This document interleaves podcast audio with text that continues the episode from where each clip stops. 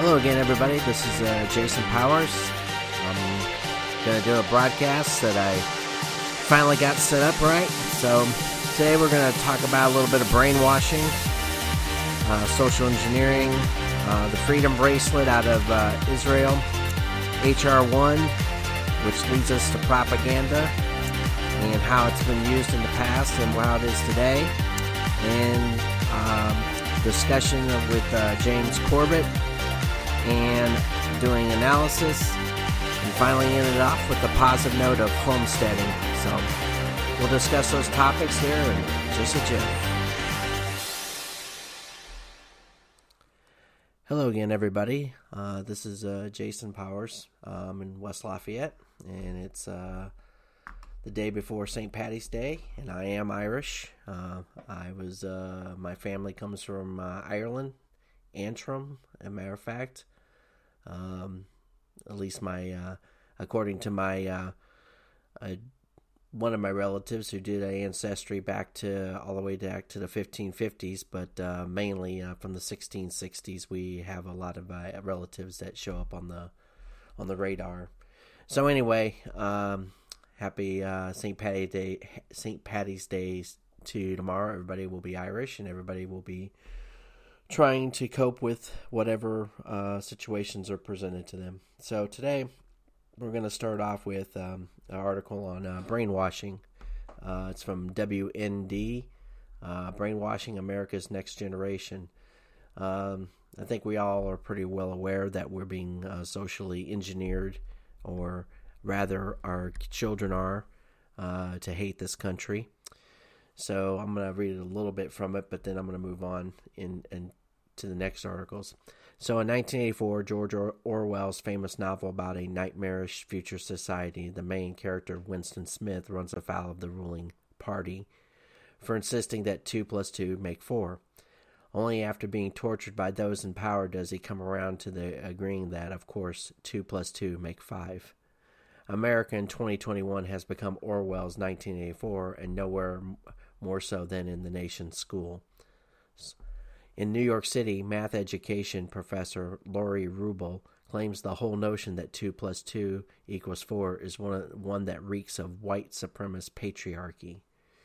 How is that remotely possible? As the Brooklyn College professor explained in a tweet, the idea that math or data is culturally neutral or in any any way objective is a myth, along with, of course, math is neutral because 2 plus 2 equals 4 trope are the related and creepy math is pure and protect math reeks of white supremacist patriarchy is what um, this professor had to say.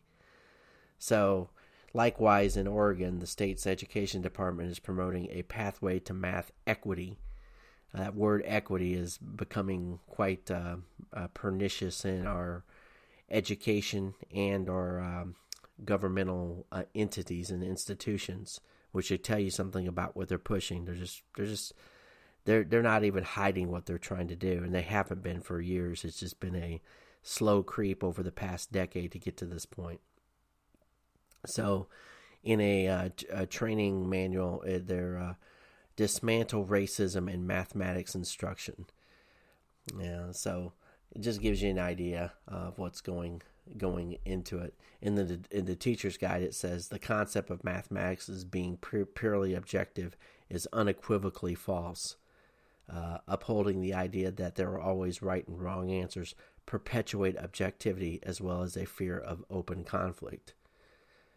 These people are just crazy. So, and then they discuss some things that I had already uh, looked at before uh, regarding Rutgers University, which has a pr- very uh, embedded uh, women's department there that is trying to push all kinds of social justice and BLM uh, situations.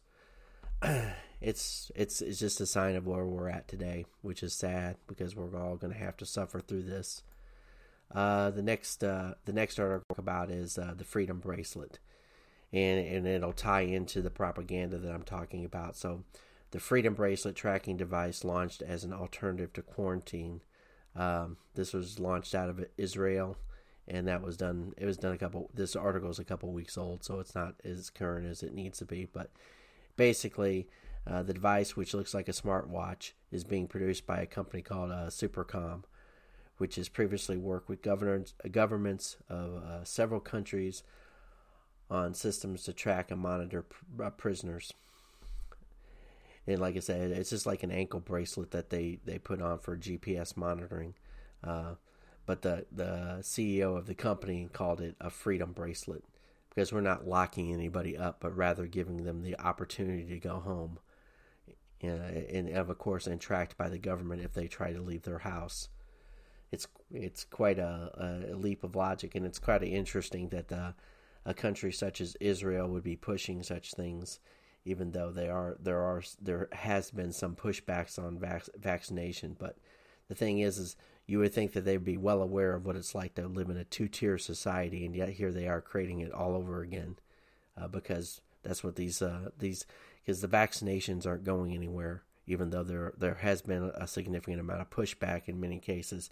We have companies, major corporations that are using uh, vaccination as a, a form of coercion and blackmailed them to get you to submit and go ahead and do it. Uh, with no with uh, here's the funny thing. They wasn't even they they were just they hadn't even done animal trials at this point last year. Vaccinations have they're not safety tested. This kind of uh, uh, uh abhorrent uh, refusal to look at safety protocols the way they're supposed to be in, in place for such things.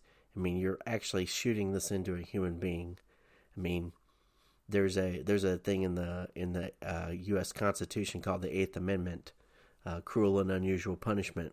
Well, this could be co- considered cruel and unusual punishment if you die from an anaphylactic shock or some other adverse event. I'm not going to pretend to know every, everything about the science, but if you pep, uh, if you uh, have an adverse reaction and die of this, you basically killed the person with a shot and yet there's no recourse. You can't sue the vaccine manufacturers. Um, and, and they'll say, oh, those things are incredibly rare. Well, they're still, ra- they may be very rare, at least in their mindset. But why are we, you know, we didn't, we didn't install any, uh, we haven't uh, gone through the, the quote methods and process. And from what I've heard of the the earlier trials on animals, uh, the outcomes of those were rather abysmal in looking at the phase three trials, the number of adverse events, uh, classic uh, things that come along with this, uh, were rather significant for Moderna and uh, Pfizer, and then AstraZeneca is being, uh, I think, suspended in 17 countries in Europe. So obviously the word's out. So let's just see where this goes. So our next story is uh, eight ways that HR one, the For the People Act, imperils freedom and, uh, and fair elections. And um, Mark Levin was interviewing uh, Hans von Spakovsky. Uh, he's from uh, the the Heritage Foundation. But it was interesting about oh, about 30 seconds into the interview, uh, Mark Levin uh, lifted up a book called Propaganda by Edward Bernays, and he'll be um, we'll go into some detail on Mr. Bernays here, but going through the the topics. Um, so the, the the eight the eight bullet points on this were that it would eviscerate state voter ID laws that require a voter to authenticate his or her identity. So, indeed, it would force states to allow anyone to vote simply who simply signs a form saying they are who they they claim they are. So there's no affidavit it would make absentee ballots even more insecure than they already are. It would worsen the problem of in- inaccurate registration rolls, which are full of people who have died, moved away, or ineligible felons or non citizens, or registered more than once. Uh, it, it re- severely restricts the ability of states to take the basic steps necessary to maintain the accuracy of their voter ro- voter rolls, such as comparing their list with those of other states or the U.S. Postal Service National Change of Address System. It would take away your ability to decide whether you want to register to uh, want to register to vote. And a matter of fact, it automatically registers individuals who are interact with state agencies such as the DMV. It would force states to allow online registration, opening up the voter registration system to massive fraud by hackers and cyber criminals, which we know I mean, uh, matter of fact, today uh, in a in a source of fake news, I would call it, uh, MSNBC decided to to roll out that there was some quote uh, in, interference from uh, Russia and Iran in our election, which is kind of contrary to what uh, uh, CISA said. I think back in November that this was the most secure election ever, and they're they're trying to counteract the. Then they said that China didn't uh, had had entertained inter, interfering in our election, but didn't it's just so, such, and that goes to the propaganda, uh, propagandizing. So they're just mealy mouthed and they're selling you one idea instead of uh, uh, basically gaslighting and say, "Oh no, you know, China would never interfere in our elections." Um, that's getting off the point. But the idea is is that uh, cyber criminals and cyber hackers are uh, hacking from all kinds of countries. And you know some are going to be more successful than others. Some are going to have a greater magnitude of of, uh, of uh, interaction. But if you're going to allow online registration you're just giving them a portal to easily go in and manipulate the system. And they already know that and they already are having that problem. But why should you make it any easier? This is why you uh, this is the very reason why any uh, automated system hooked into our voting is going to be easily, uh, uh, you know, there's been multiple guys who have demonstrated that the system can be hacked. So, uh, matter of fact, one was from Russia. I saw a video on him. He was talking about the Georgia election. It imposes onerous new regulatory uh, restrictions on political speech and activity, including online and policy related speech by candidates, citizens, uh, civic groups, etc. It would authorize the IRS to investigate and consider the pol- uh, political and p- policy positions of nonprofit organizations when they apply to taxes uh, apply for tax exempt status. But I'm sure that will only go in one direction, uh, uh based upon uh, uh, past experience, considering it's being passed under a Democrat administration it would set up a public a public funding system for candidates running for Congress. So you would have to fund a candidate that you may wholly disagree with. So that's a review of that, which I think uh, that leads us to where I want to go to next, which is uh, actually the talk on Edward Bernays.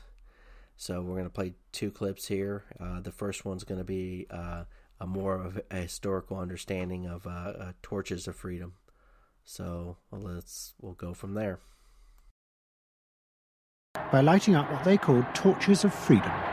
He knew this would be an outcry, and he knew that all of the photographers would be there to capture this moment. And so he was ready with a phrase which was torches of freedom. And so here you have a symbol women, young women, debutantes, smoking a cigarette in public with a phrase that means anybody who believes in this kind of equality pretty much has to support them in the ensuing debate about this because torches of freedom. I mean, what's on all American coins? It's liberty. She's holding up the torch.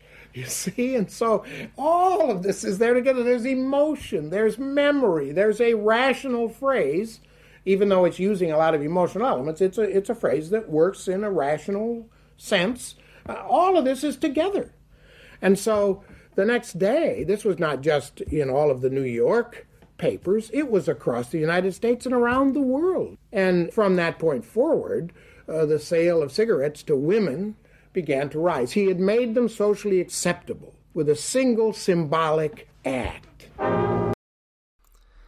So there's clip one. This is from a, a, a video that was done about 20 years ago called uh, um, "Century of the Self," and there's a it's a six part series. I think it was done. I think uh, by the BBC, if I'm not mistaken, and it goes through.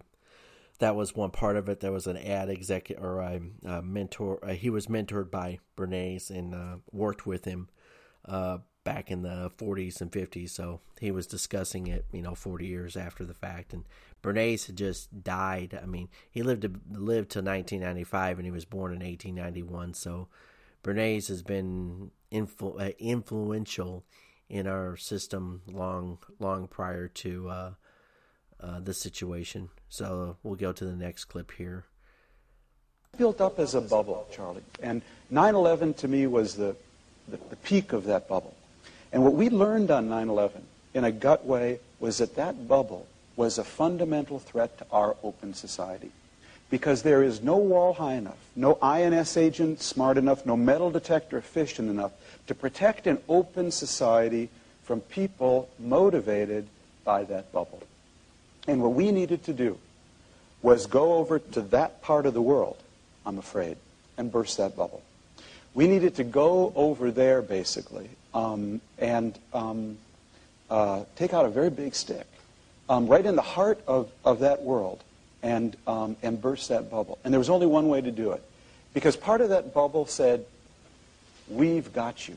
This bubble is actually going to level the balance of power between us and you because we don't care about life. We're ready to sacrifice, and all you care about are your stock options and your Hummers. And what they needed to see was American boys and girls going house to house from Basra to Baghdad um, and basically saying, which part of this sentence don't you understand? You don't think, you know, we care uh, about our open society? You think this bubble fantasy, we're just going to let it grow? Well, suck on this. Okay? That, Charlie, was what this war was about. We could have hit Saudi Arabia. It, would, it was part of that bubble. Could have hit Pakistan. We hit Iraq because we could. That's the real truth. And the mess. So there's Thomas Friedman, the Nobel Prize, uh, or Pulitzer Prize. Sorry, wrong wrong award, but just as undeserving. Uh, Pulitzer Prize winning author of uh, uh, whatever he wrote. He wrote the all the books on globalization. He's he's a he's a strong adherent. He's uh, palsy wowsies with uh, Bill Gates. I mean, like he knows them and Bezos and everybody and Andrew Ross Sorkin and the whole uh, journalistic intelligentsia, so to speak. Uh, he's he's quite a, he's been writing for the New York Times, I think, since 1980s. He got his. Uh, I'm only discussing his history because I I think it's a good to, a good reference to know where a person comes from. So he started. I think he he got his big, real big story was uh, the bombing in Jerusalem in uh, I think 1982 uh, when uh, Marines were attacked there. I'm not going to pretend to know everything about that story, but I do remember that was one of the kickoffs of uh, his career in particular. So anyway, you know, he's talking about open societies.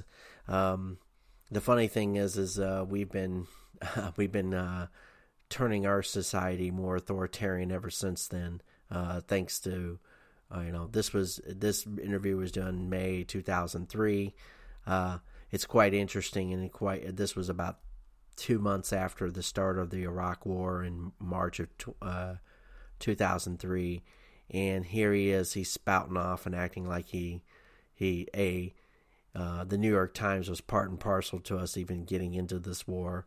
Uh, uh the lady he works with, Judith Miller, was was a part of the the Pulitzer Prize winning team. Uh, once again, an undeserving award. A matter of fact, probably one of the worst uh, awards ever uh, uh given to a whole host of writing because they were the ones who ginned up the the quote unquote canisters and all that other j- jazz that got us into this war and has actually wrecked the United States thanks to their idiocy, uh, and both driven by the New York Times uh, in the media and this shows you what this is where where we're going with this because the media has stirred up so much of the crap that we deal with on a daily basis.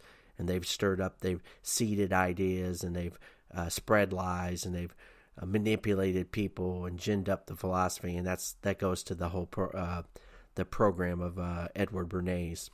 And if it wasn't for shills like this guy and the amount of evil that they uh, pawn off on people and the fact that we're uh, we're sitting here uh, in in 2021 and we're we're thir- almost 30 trillion dollars in debt, and we've we've you know pissed away money on foreign wars uh, and destroyed our economy, and this is all being driven by people like himself, the CIA, uh, the whole nine yards, everybody who's involved in DC.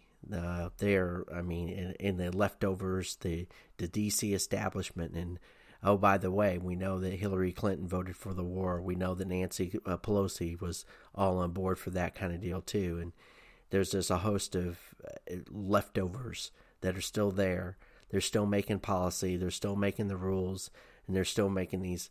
Uh, uh, they're just doing everything they can to destroy this country and they don't even and, and they know it. They actually do know it. They're not unaware of that un, unaware of that fact.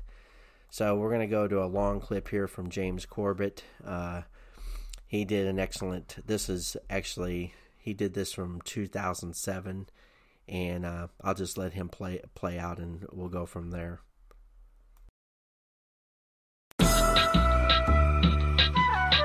You're listening to the Corbett Report corbettreport.com.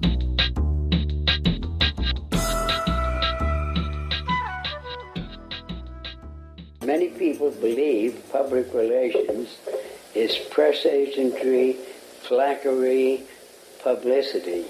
Public relations is not that.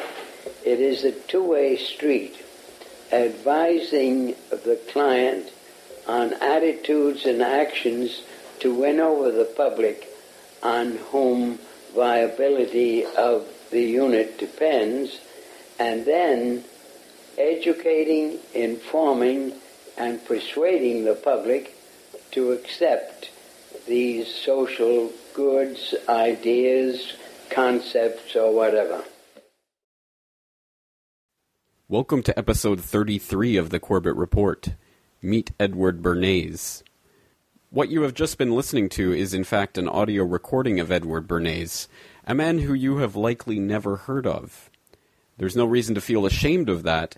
In fact, very few people probably know of Mr. Edward Bernays, although his influence on the 20th century cannot be underestimated, and his ideas still persist with us today in the 21st century.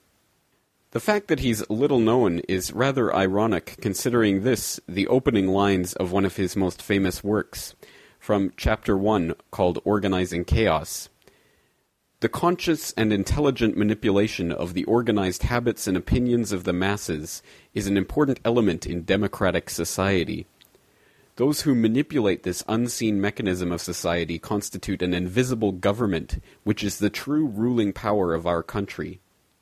We are governed, our minds are molded, our tastes formed, our ideas suggested, largely by men we have never heard of. As I say, those are the opening words to Edward Bernays' most famous writings, a 1928 book called Propaganda. Yes, this is the man who literally wrote the book on propaganda, whose ideas influenced millions, and whose brilliant brainwashing propaganda techniques inspired the likes of Joseph Goebbels in Nazi Germany. You have likely never heard of Edward Bernays, as I say, but you have heard of his uncle, Sigmund Freud. The interesting thing is that Edward Bernays was the man who made Sigmund Freud a household name in the United States. To get an idea of how Sigmund Freud's American nephew popularized his ideas and invented the art of public relations, or mass brainwashing propaganda, let's take a listen to a whitewash documentary from NPR this short audio examination of Edward Bernays' work gives us an idea of just how influential Edward Bernays has been. This story of Sigmund Freud begins at the Florida Avenue Grill in Washington, D.C.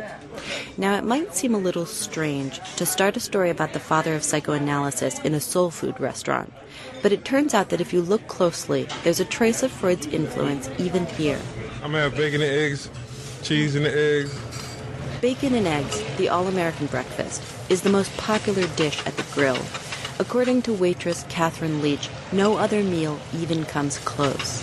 About 60%, I would say. Mm-hmm. Are ordering bacon? Bacon and eggs. But bacon and eggs wasn't always America's first choice for breakfast. The idea that this was the best way to start your day, like so many other things in American life, was actually systematically engineered by a public relations agent in this case, a public relations agent who was greatly influenced by and intimately connected to Sigmund Freud, his nephew Edward Bernays. Bernays grew up in America, but spent each summer walking the hills of Austria with his famous uncle. And during those outings, he absorbed many lessons about the inner workings of human psychology, including, says Stuart Ewen, history professor at Hunter College, the conviction that one of Western civilization's most basic assumptions about human nature was deeply flawed. Up until the early 1900s, one of the sort of fundamental assumptions was this kind of enlightenment idea that people are rational beings and that if you present a well orchestrated case, you can persuade people. That's the basic logic of the Declaration of Independence. Freud, however, had a different vision of the human animal. He believed that people weren't rational at all, despite their apparently civilized exterior. Underneath it is this sort of turmoil of instincts and of unconscious desires. And those kinds of things, although repressed, still exert an enormous power over the way people act. Sex, aggression, security, self preservation. When Freud looked out at the world, he saw these drives motivating even the most ordinary activities. A concept, says Anne Bernays, daughter of Edward, grandniece of Freud, her father quickly absorbed he ingested it early and just used it. That is, if you want to make somebody do what you want them to, you don't hook into what they say they want. You try to find out what they really want. Which brings us back to breakfast, to the mid 1920s, when, as a young publicist, Bernays was asked by the Beechnut Packing Company to improve sales of its primary product, bacon. Author Larry Tye has written a book on Bernays called The Father of Spin. He was basically hired by them to help restore sales that had sagged in a country that was on the run and was trimming its morning meal to juice, toast, and coffee.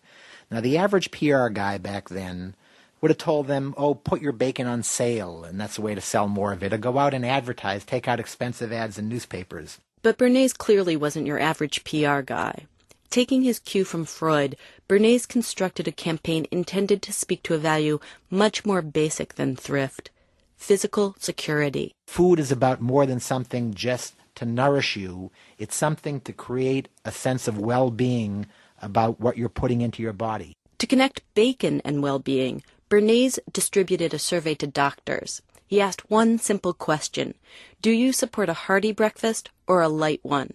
The doctors responded that hearty was best, so Bernays came up with his own definition of hearty bacon and eggs. With the weight of medical authority behind him, he then initiated an educational campaign, and the All American Breakfast was born. Before Eddie Bernays, we never thought of bacon and eggs as the All American Breakfast. So he was not just redefining a particular product, he was redefining the whole way America thought about the way they ate breakfast in a way that persists today. Of course, Freud's insight into unconscious motivations had a profound impact in a variety of intellectual arenas. In mental health, generations of Americans became archaeologists of the mind. The concept also influenced economic thought and supplied countless graduate students in English with thesis material. But the way this idea transformed public relations is a lesson in unintended consequences. Prior to Freud and his nephew, publicity was all about emulating journalism. But after Freud and Bernays, the goal shifted from rational appeals to the stimulation of visceral impulse. Bernays wrote extensively about precisely how to apply Freud's complex theories, and his techniques were broadly adopted, used to sell everything from soap to presidents, cigarettes to foreign policy, and possibly even genocide. A reporter from UPI once came back after a visit with Adolf Hitler's PR chief, Joseph Goebbels, and told Eddie Bernays that in Goebbels' library, where they were doing the interview, one or two of Eddie Bernays' books were on those shelves. And it was clear that propaganda people, for better or for worse, used his theories and his ideas all around the world. Although Freud and Bernays corresponded regularly until Freud's death in 1939, apparently Freud never had a very clear understanding of how his ideas were being applied, and often recoiled when his nephew proposed some new plan to popularize his work. Eddie Bernays was perpetually suggesting to Sigmund Freud in these letters ways of commercializing his complex psychodynamic theories. He offered at one point to help Sigmund Freud make a whole lot of money if he could sort of put him into quick ditties that housewives and that busy people could sort of remember these take home messages. Freud quickly declined Bernays' offer. His biographer, Larry Tye. Freud saw this as consummately American and just vulgar. And that's probably the way he would have seen if he had understood all the real ramifications of public relations and the way the career developed. I think Freud would have been shocked and outraged by a lot of what happened, but he also would have thought that was America and that was his nephew. Although Bernays was tremendously proud of his work, in time he too found himself disturbed by how his ideas and techniques were employed by people with whom he disagreed. Anne Bernays. He thought it was going to be used well, this kind of uh, manipulative power. He thought or hoped that it was going to be used only for the good of everybody, which I think is unrealistic. Today, focus groups and opinion polls are used throughout the world to mine the subterranean desires of the consumer. Marketers use MRI machines to peer inside the brain. There are instruments that track eye movements, pulse, skin temperature, all in an effort to better understand emotional response. And despite the fact that we live in the so-called information age, much of the material that bombards us, that tells us what to eat, who to vote for, what to wear, how to feel about war, is not, says Professor Ewen, intended to appeal to our minds. It's not that the public is incapable of thought, it's that the kind of material that's being shoveled in our direction is designed to bypass thought. And for that, we can thank, at least in part, Sigmund Freud. For NPR News, I'm Elise Spiegel in Washington.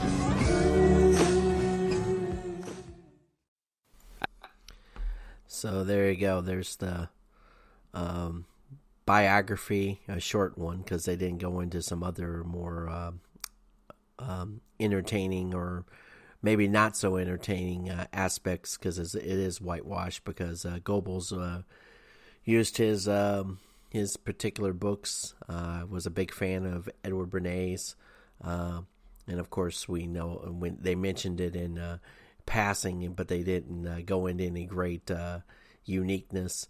Um, he was also, you know, aside from being probably part and parcel to the usage of uh, propaganda in uh, Nazi Germany. Uh, there was the banana, see, the Banana Republic, uh, Guatemala, I think it was uh, the United Fruit Company. Bernays was tasked by the CIA and and government entities, particularly Dulles. I guess Dulles also was connected to the United Fruit Company. He was on their board of directors uh, prior to his uh, taking over there. So there was a lot of intrigue involved, but they were uh, pissed off. Um, the fruit company was because of the leadership. Uh, um, I think his name, I forget what they got. The leadership uh, that was there. They were uh, they were afraid of the next leader coming in. They were trying to hijack the one that was there, who was suddenly um, inter- entertaining um, uh, distributing um, uh, what do you call it the land back to the people. So yeah, you could call it socialism or, or, or something along that line. However, we uh, we wanted to install our puppet. Who, uh, matter of fact, I, I did see a, a video where uh, Richard Nixon, Vice President Nixon, went down there and uh, uh, I guess you could say buttressed or uh, propped up this the new leadership that we had gotten um, elected there. So there's a long history behind Bernays and his uh, influence on uh, Madison Avenue to, like I said, foreign policy to the genocid, the genocidal rages of uh, Nazi Germany. So they go to launch off that, the one of the things that was mentioned there at the end was uh, uh, bypassing thought. So we've seen the last four to five years a concerted propaganda machine in our in the United States to uh, to attack and or uh, to put uh, you know the White House in particular the, in the crosshair, the Trump administration in the crosshairs. Now, leave aside. This is one of those times when you have to separate uh, the man, the office, etc., etc. So we're just talking about this is the person who's in charge of the government. He's in charge of the executive branch. and you have a media and the DC establishment that were doing everything everything they can to hijack this guy. You know, for good or ill. And I know there will be people, there are people out there that still believe all the Russia hoax. They remember all the information. They they bought into it hook, line, and sinker. They were propagandized to for the last four to five years. The same way with Charlotte. Now, like I said, there is plenty. Th- there are plenty of things to criticize Trump over. Plenty of things to criticize him over. But one thing, and and, and they can you can criticize him over his comments and take his comments out of context you can put you can you can take uh, comments that he made and and actually be totally uh, uh, accurate with the way you represent it. And, and of course, you can always say, well, he was lying about everything. Well, first of all, I've never, I don't think any president I've ever I, uh, lived through was supposed to tell me 100% the truth. Of course, he's in the sales position, but what's worse is when he's in the sales position and then the media thinks they're in the sales position and not only were they uh, supposedly fact checking him, which the fact checkers nowadays are bought and paid for by Soros, because, uh, for example, uh, Facebook, uh, their their uh, quote unquote uh, board is populated by Soros clowns. I think 18 of the 20 people that were on that supposed board had had Open Society connections or Open Foundation, Open Society Foundation connections. So you have these concerted pincer uh, that are going on. And I don't want to go too far on this because I want to end this. Um, like I said, I had a rough day of getting this uh, recorded, but uh, the the biggest takeaway I think with him is that uh, they were eh, they they were basically trying to hijack the brain, and they know that people are easily primed and conditioned the Freudian uh, aspects of uh, Bernays's um, program. Excuse me, and uh, he's um, he's been used quite well by our modern media. It's on steroids, especially when you consider social media. So social media just amplifies it because social media takes all the you know, personal interaction out of the, the situation. When I say personal interaction, I mean between texting and getting uh, dopamine hits from getting likes.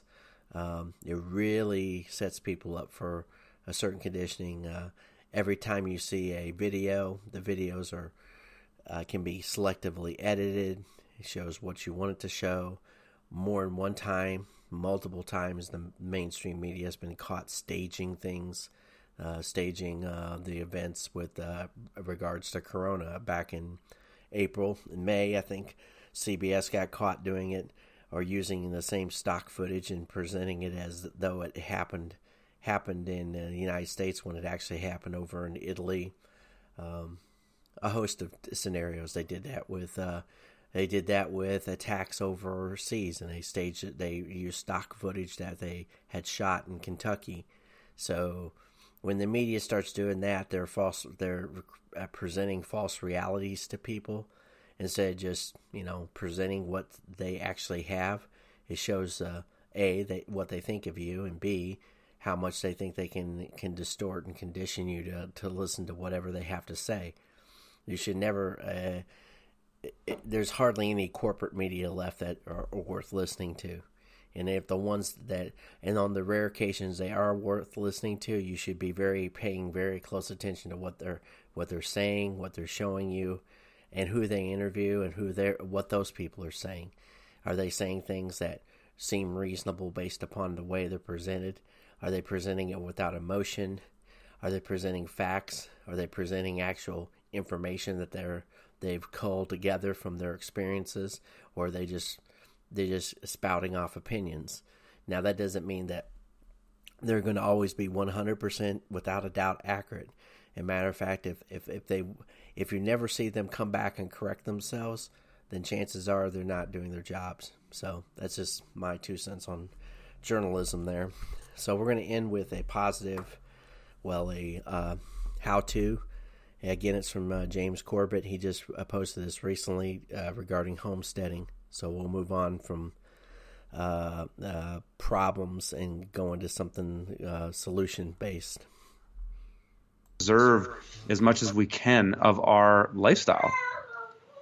I think a lot of people are going to resonate with what you're saying, regardless of where they are right now physically, because we've seen over the course of the past year. I mean, just take the the the prime example, New York City. I mean, who wants to live in a place like that at this point? Um, uh, there's a lot of people who are leaving, and for obvious reasons. But the question is, you know, where do you go and what do you start to do? And you mentioned the Stead pill. I know what you mean by that, but I'm thinking there's probably a lot of people who don't. Let's talk about homesteading and what what this concept is. Yeah, so I mean, the Stead pill is really the idea, kind of like catching people like what the what the red pill means. We all know what that means. We're, we've all taken it if they're watching your show, but I think a lot of truth, a lot of the truth community don't really. They look at problems. They've read books like Tragedy and Hope or Great, you know, listen to your shows for years and have a, a criticisms of what's going on, but not necessarily a lot of solutions to, okay, well, what do you do? There's lots of solutions. You've covered them in this show for years.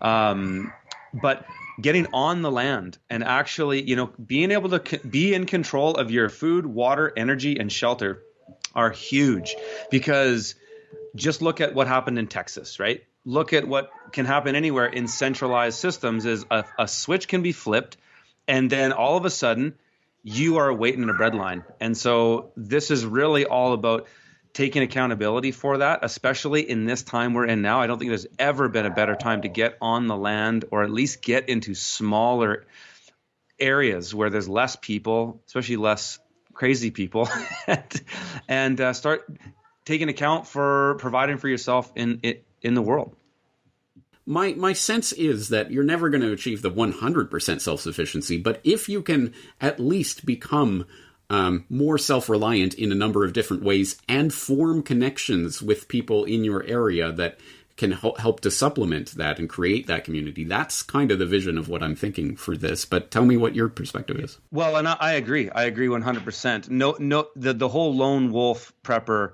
uh, strategy is really difficult. And and like I'm a very social guy. I'm extroverted, and so I love to have people around me, and we we've kind of done that naturally, even just by coming out to where we are. We've connected with a lot of people, but but you're right, and so much of what's going to have to happen going forward is we're almost going to have to form our own sort of private societies, our own private communities. Because if it gets to the point where, you know, in Canada, there's rumors of this Canada Health Pass coming out, where you know, you don't have this vaccine, you can't do anything. And I think it'll take time. That'll probably take years down the road till you can't go to the grocery store without it, because that would just be genocide in a way to a lot of people, right? This is, the system doesn't want that to happen so quickly, but it might get to that point in time, especially with enough, enough propaganda and enough fear mongering with all of this. It could get that way, but people are really going to have to start collaborating in so many different ways and saying, look, like, come together. And uh, I always tell people you should know five people that have your back no matter what. That if things happen really quickly and you need to move or you need to go somewhere or you're just in need, five people that have your back and you would do the same for them. That's the beginning of a community. And what's so important about community too is that we need to have reasons to be in a community. Just coming together in a community and saying, "Hey, we all like to, you know, sit around and smoke weed and talk politics." That's not really enough need. Needs and benefits are so important in community, and I think the way if we can find ways to, "Hey, I'll grow vegetables and fruit." And then I'll source my uh, eggs from the guy down the street, or I'll source my uh, pork from the guy up the road or things like this. Having these connections, especially starting to form them now, will be very important as things get tighter. And so that's that's one thing I always do. Every everywhere I am, I I always talk to other farmers, and because I'm a farmer, I can kind of know how to strike up conversation with them and get to know them and and I, I, I take that very seriously and we get very little of our food from the conventional system so the majority of it comes from things we grow or things that we can get from people we know so there you go. I think that's a pretty good way to end this. Um, that we need to form communities. Um, know five people. Um, become uh, uh, accustomed to sharing and caring for each other. Like I said, get to know your neighbors. I know a lot of people do that, uh, but there's a lot of people that don't. It's going to be tougher in the cities for people to do something like that. I know from my my early childhood experiences that at one point we did uh, we created a victory garden out back in the late 1970s. I think maybe in 1980 when I was seven or eight years old, and um, my this was in Tennessee. So we grew tomatoes, grew squash, grew uh, watermelons, radishes, carrots, um, lots of uh, uh, cucumbers, and then the whole nine yards. So we had a pretty good bumper crop for one year. Uh, that was one of the few things that my dad ever did right in his life, and I can say that without a shadow of the doubt. Uh, so um, anyway, I, I, think what we should take away from this is that our uh, we've uh, dealt with a lot of uh, manipulation over the years. I was trying to connect the dots that you know, um, especially the last twenty years, we've been we've been suckered and sold down the river by politicians and media and educators, and and they're, they're doing nothing but lying to a lot of people, and they're really destroying this country, you know, one brick at a time. So we'll go, we'll close out here um, once again with the same opening music. Um, I've enjoyed uh, putting this together once again. This is the third time as a charm, so at least shows a little bit of persistence on my part. It was a rough day. I finally got some audio settings taken care of, and hopefully this broadcast henceforth will, will uh, live up to you know my my marginal expectations, and hopefully you'll you'll get something out of it too. So I don't know what we'll talk about tomorrow, but it, it should be inter- entertaining. Um, I'll try to come up with some more clips, and uh, we'll go from there. Uh, I think uh, all of us can learn every day and try to do the best we can. Uh, pray for your family, relatives, uh, your friends. pray for this country. I appreciate your time, and I hope to uh, come back tomorrow and we'll do it all again. Thank you very much. Good night.